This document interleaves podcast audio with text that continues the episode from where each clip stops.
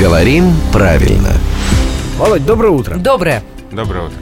А, вы знаете, наши слушатели ведь с большим нетерпением а, ждут вашего появления в студии. Рада. Например, с особым нетерпением вашего появления сегодня ждал Александр.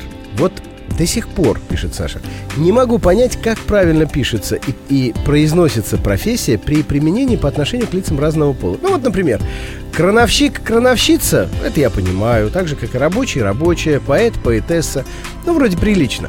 А вот водитель, или, скажем, палач, милиционер, бухгалтер, Какие правила и исключения существуют? Ну, бухгалтерша это как-то очень просторечно, да? А как тогда быть? Вот давайте напомним Александру. Палачиха. Как вариант. Водительница.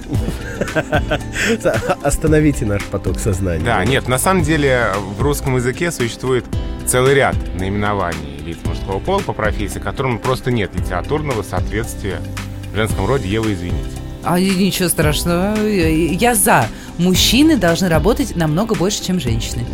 Тут, тут вам и административные названия, э, типа депутат, мэр, премьер-министр. Ага. Тут вам и обозначение ученых степеней, академик, доктор наук, профессор, там звания почетные. И название лиц по военным специальностям. Э, Капитан, майор, офицер, сержант. Вот вот нет женских литературных соответствий.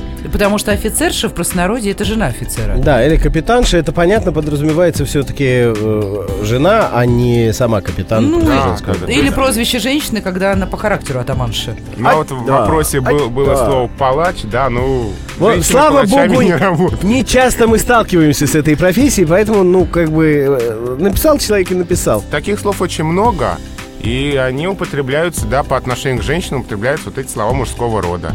И есть свои нормы употребления э, определений, сказуемых в тех случаях, когда речь идет о женщине. Но я думаю, что подробно о них сейчас говорить, а, наверное, мы всех запутаем. Не, ну мне кажется, что Они на вопрос справочно. Александра мы ответили. Да.